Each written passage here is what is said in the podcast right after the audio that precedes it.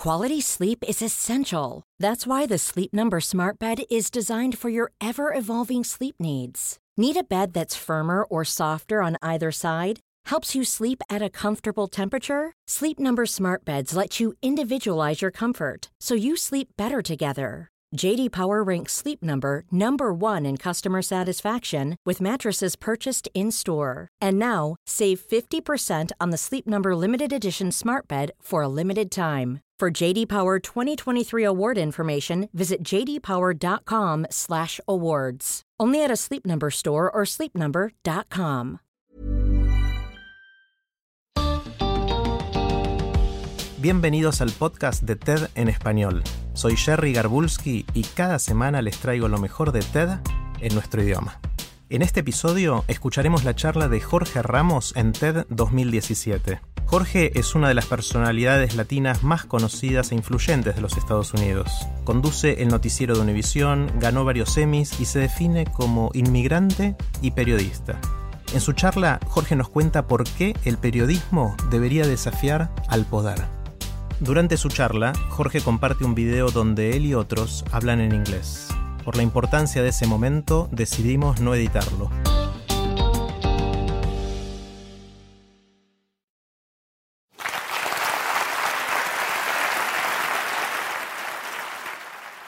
Soy un periodista y soy un inmigrante. Y estas dos condiciones me definen. Nací en México, pero me he pasado más de la mitad de mi vida reportando en los Estados Unidos, un país creado precisamente por inmigrantes.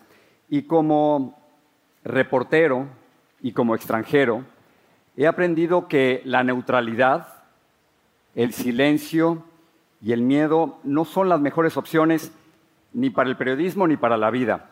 La neutralidad muchas veces es una excusa que usamos los periodistas para escondernos de nuestra verdadera responsabilidad. ¿Y cuál es esa responsabilidad? Cuestionar y desafiar a los que tienen el poder. Para eso sirve el periodismo. Esa es la gran maravilla del periodismo, cuestionar y desafiar a los poderosos. Por supuesto que tenemos la obligación de reportar la realidad tal y como es, no como quisiéramos que fuera. Y en tal sentido, estoy de acuerdo en el principio de la objetividad. Si una casa es azul, digo que es azul. Si hay un millón de desempleados, digo que hay un millón. Pero la neutralidad no necesariamente me va a llevar a la verdad. Aunque sea rigurosamente escrupuloso y yo les presente a ustedes las dos partes de una noticia, la demócrata y republicana, liberal y conservador, el gobierno y la oposición, al final eso no me garantiza ni nos garantiza que vamos a saber qué es cierto y qué no es cierto. La vida es muchísimo más compleja y creo que el periodismo debe reflejar precisamente esa complejidad. Déjenme decirles una cosa, me rehuso a ser una grabadora. No me hice periodista para ser una grabadora. Bueno, ya sé lo que me van a decir, nadie usa grabadoras hoy en día. Entonces, me rehuso a sacar mi celular y apretar el botón de grabar y apuntarlo frente a mí como si estuviera en un concierto, como un fanático en un concierto. Esto no es el verdadero periodismo. Contrario a lo que muchos piensan, los periodistas todo el tiempo estamos haciendo juicios de valor, juicios éticos y morales. Y siempre estamos tomando decisiones sumamente personales y extraordinariamente subjetivas. Por ejemplo, ¿qué pasa si te toca cubrir una dictadura como la de Augusto Pinochet en Chile o la de Fidel Castro en Cuba? ¿Vas a reportar solo lo que quería el general y el comandante o los vas a enfrentar? ¿Qué ocurre si te enteras que en tu país o en el país de al lado están desapareciendo estudiantes y apareciendo fosas clandestinas, o desapareciendo millones del presupuesto y apareciendo mágicamente expresidentes multimillonarios, vas a dar solo la versión oficial, o qué pasa si te toca cubrir las elecciones presidenciales de la principal superpotencia y uno de los candidatos hace comentarios racistas, sexistas y xenofóbicos. Eso me pasó a mí. Y quiero contarles qué es lo que hice, pero antes déjenme explicarles de dónde vengo para que entiendan cuál fue mi reacción. Crecí en la Ciudad de México, soy el mayor de cinco hermanos, y la verdad que en la casa no había suficiente dinero para pagar todas las colegiaturas de la universidad. Así que estudiaba en las mañanas y trabajaba en las tardes. Y después de mucho tiempo, me dieron un trabajo que siempre había buscado, reportero de televisión. Era una gran oportunidad. Pero en mi tercer reportaje se me ocurrió criticar al presidente. Y cuestionar la falta de democracia en México. Desde 1929 hasta el año 2000 en México había puros fraudes. El presidente en turno escogía por dedazo a su sucesor. Y eso no era una verdadera democracia. A mí me pareció una idea genial el denunciarlo, pero a mi jefe, a mi jefe no le pareció tan genial. En esa época había una censura directa de la Casa Presidencial de los Pinos hacia los medios de comunicación y mi jefe, que además de estar encargado del programa en el que yo trabajaba, también estaba al frente de un equipo de fútbol y siempre sospeché que le interesaban más los goles que las noticias. Eh, censuró mi reportaje. Me pidió que lo cambiara, le dije que no, y entonces puso a otro periodista a escribir lo que yo supuestamente debía decir. Yo no quería ser un periodista censurado. No sé de dónde saqué fuerza escribí mi carta de renuncia y así a los 24 años de edad, solo a los 24, tomé la decisión más difícil y trascendental de mi vida. No solo iba a renunciar a la televisión, sino que había decidido irme de mi país. Vendí mi bochito, que era un destartalado Volkswagen rojo, conseguí unos dólares y me despedí de mi familia, de mis amigos, de mis calles, de mis rincones, de mis tacos. Y compré un boleto solo de ida a Los Ángeles, California. Así me convertí en uno de los 250 millones de inmigrantes que hay en todo el mundo. Pregúntenle a cualquier inmigrante sobre el primer día cuando llegan a ese nuevo país y van a ver cómo se acuerdan de absolutamente todo, como si fuera una película con música de fondo. En mi caso, yo llegué a Los Ángeles, el sol se estaba metiendo y todo lo que yo tenía, una guitarra, una maleta y unos documentos, todo lo podía cargar con mis dos manos. Esa sensación de libertad absoluta no la he vuelto a sentir. Y sobreviví con lo que tenía, con lo poco que tenía. Conseguí una visa de estudiante, estaba estudiando, comía mucha lechuga y pan porque no había más. Y finalmente en 1984 me dieron mi primer trabajo como reportero de televisión en los Estados Unidos. Y lo primero que noté es que mis compañeros en Estados Unidos criticaban y muy duro al presidente en turno, Ronald Reagan, y no pasaba absolutamente nada, nadie lo censuraba. Y yo pensé, I love this country.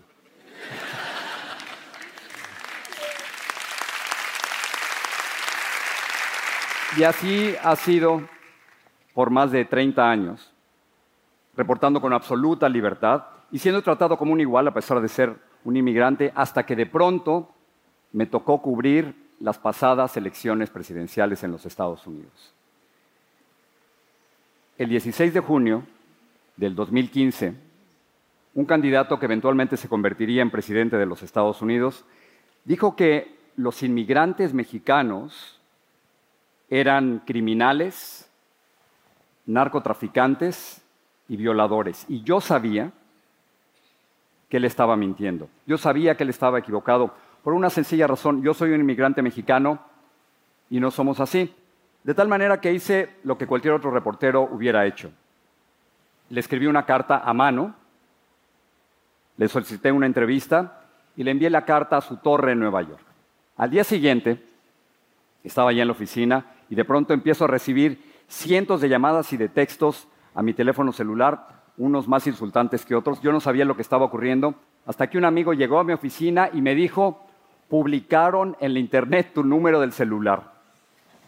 Eso hicieron, efectivamente. Aquí está la carta que, enviaron, que pusieron en el celular. Eh, ni lo apunten, eh, ni se molesten porque ya lo cambié. Pero, pero aprendí dos cosas. La primera es que nunca, nunca, nunca le deben dar su número de celular a Donald Trump.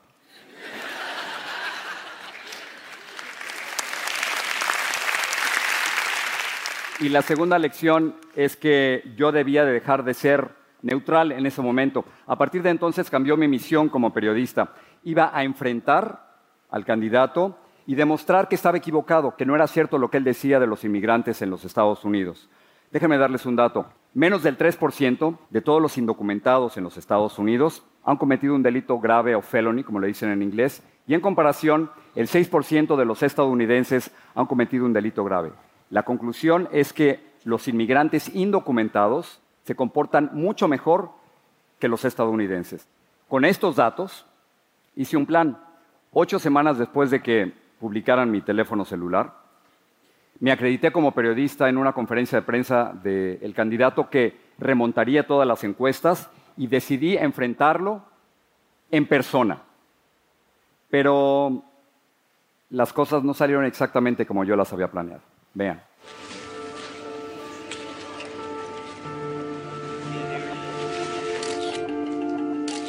Mr. Trump, I have a question about Okay, immigration. who's uh, next? Yeah, please. Uh, your immigration plan is Excuse full me, of sit down. You weren't called. Sit down. Mr. Sit Mr. down. Trump, no, I'm a, I'm a Sit reporter down. as an immigrant and as a Go U.S. ahead. citizen. I have the right to ask the question, No, you and don't. this is the You haven't been called. No, I have the I have the right to ask the question. Go back and, to and this is, no, this is the question. Go ahead. You cannot deport 11 million. Go ahead. You cannot deport 11 million people. You cannot build a 1,900 mile wall. You cannot deny citizenship to children in this Sit country. down, and with please. those ideas, You I'm weren't a, no, no, no. I'm a reporter and I have. I'm, here, don't touch me, sir. Please, don't touch me, here. sir. Please you cannot touch me. I have the right to ask a question. Yes, in, in order, in I terms, have, I have the right to ask a question. Your media credential? I have the right to ask a Where's question. your credential? Let me uh, see it. It's over there. So they're coming out, stay out. You, you just got to wait your turn. You're very rude. It's not about you. It's not about Get out of my country. Get out. This is not my, about I'm, a, you. I'm a U.S. citizen too. Well, whatever.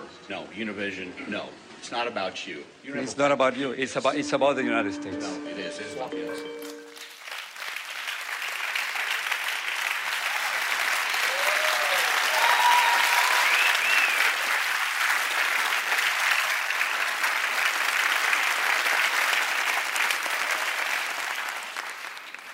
Después de ver el video, siempre lo primero que pienso es que el odio es contagioso. Si se fijan, después de que el candidato me dice, go back to Univision, esas son palabras código, lo que me estaba diciendo era, lárgate de aquí. Uno de sus seguidores, como si le hubieran dado permiso, me dijo, lárgate de mi país, sin saber que yo también soy ciudadano de los Estados Unidos. Después de ver este video muchas veces, también pienso que para romper la neutralidad, y es un verdadero rompimiento, hay que perder el miedo y luego aprender a decir no. No me voy a callar, no me voy a sentar y no me voy a ir. El, el no El no es la palabra más poderosa que existe en cualquier lenguaje y siempre precede a cualquier cambio importante en nuestras vidas. Y creo que hay una enorme dignidad y genera mucho respeto el poder separar y resistir y decir no. Elie Wiesel, el sobreviviente del Holocausto, Premio Nobel de la Paz y a quien perdimos desafortunadamente hace muy poco, decía unas palabras muy sabias. Decía, debemos tomar partido. La neutralidad solo ayuda al opresor, nunca a la víctima. Y tiene toda la razón. Los periodistas estamos obligados a tomar partido en ciertas circunstancias, en casos de racismo, discriminación, corrupción, mentiras públicas, dictaduras y derechos humanos. Debemos dejar a un lado la neutralidad y la indiferencia. En español hay una palabra preciosa que describe dónde debemos estar parados los periodistas. Y la palabra es contrapoder. Efectivamente, los periodistas debemos estar del otro lado de donde están los poderosos. Pero si estás metido en la cama con el político, si vas al bautizo, a la boda del hijo del gobernador, o si quieres ser amiguito del presidente, ¿cómo los vas a criticar? Cuando a mí me toca ir a entrevistar a gente poderosa o influyente, siempre pienso en dos cosas. Que si yo no hago esa pregunta difícil, incómoda, nadie más la va a hacer. Y que nunca más voy a volver a ver a esa persona. Entonces, no estoy buscando ni quedar bien, ni tener acceso. Al final, si tengo que escoger entre ser amigo o enemigo del presidente, siempre es preferible ser el enemigo. Para terminar, yo sé que estos son momentos muy difíciles para ser inmigrante y periodista, pero ahora más que nunca se necesitan periodistas que estén dispuestos a, en un momento dado, dejar a un lado la neutralidad. Personalmente siento que me he preparado para este momento toda mi vida. Cuando me censuraron a los 24 años, aprendí que la neutralidad, el miedo y el silencio muchas veces te convierten en cómplice de crímenes, de abusos y de injusticias, y ser cómplice del poder nunca es buen periodismo. Ahora, a los 59 años de edad, solo espero tener un poquito del valor y de la claridad mental que tuve a los 24 años y así nunca más quedarme callado. Muchas gracias.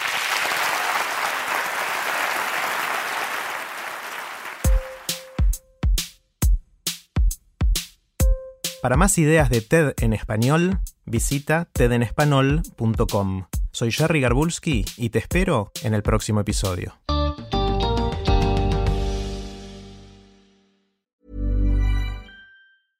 ¿No se merece tu familia lo mejor? Entonces, ¿por qué no los mejores huevos? Ahora, Egglands Best están disponibles en deliciosas opciones. Huevos clásicos, de gallina libre de jaula y orgánicos de Egglands, que ofrecen un sabor más delicioso y fresco de granja que le encantará a tu familia. En comparación con los huevos ordinarios, Egglands Best contiene la mejor nutrición como 6 veces más vitamina D, 10 veces más vitamina E y el doble de omega 3 y B12. Solo Egglands Best. Mejor sabor, mejor nutrición, mejores huevos. Visita egglandsbest.com para más información.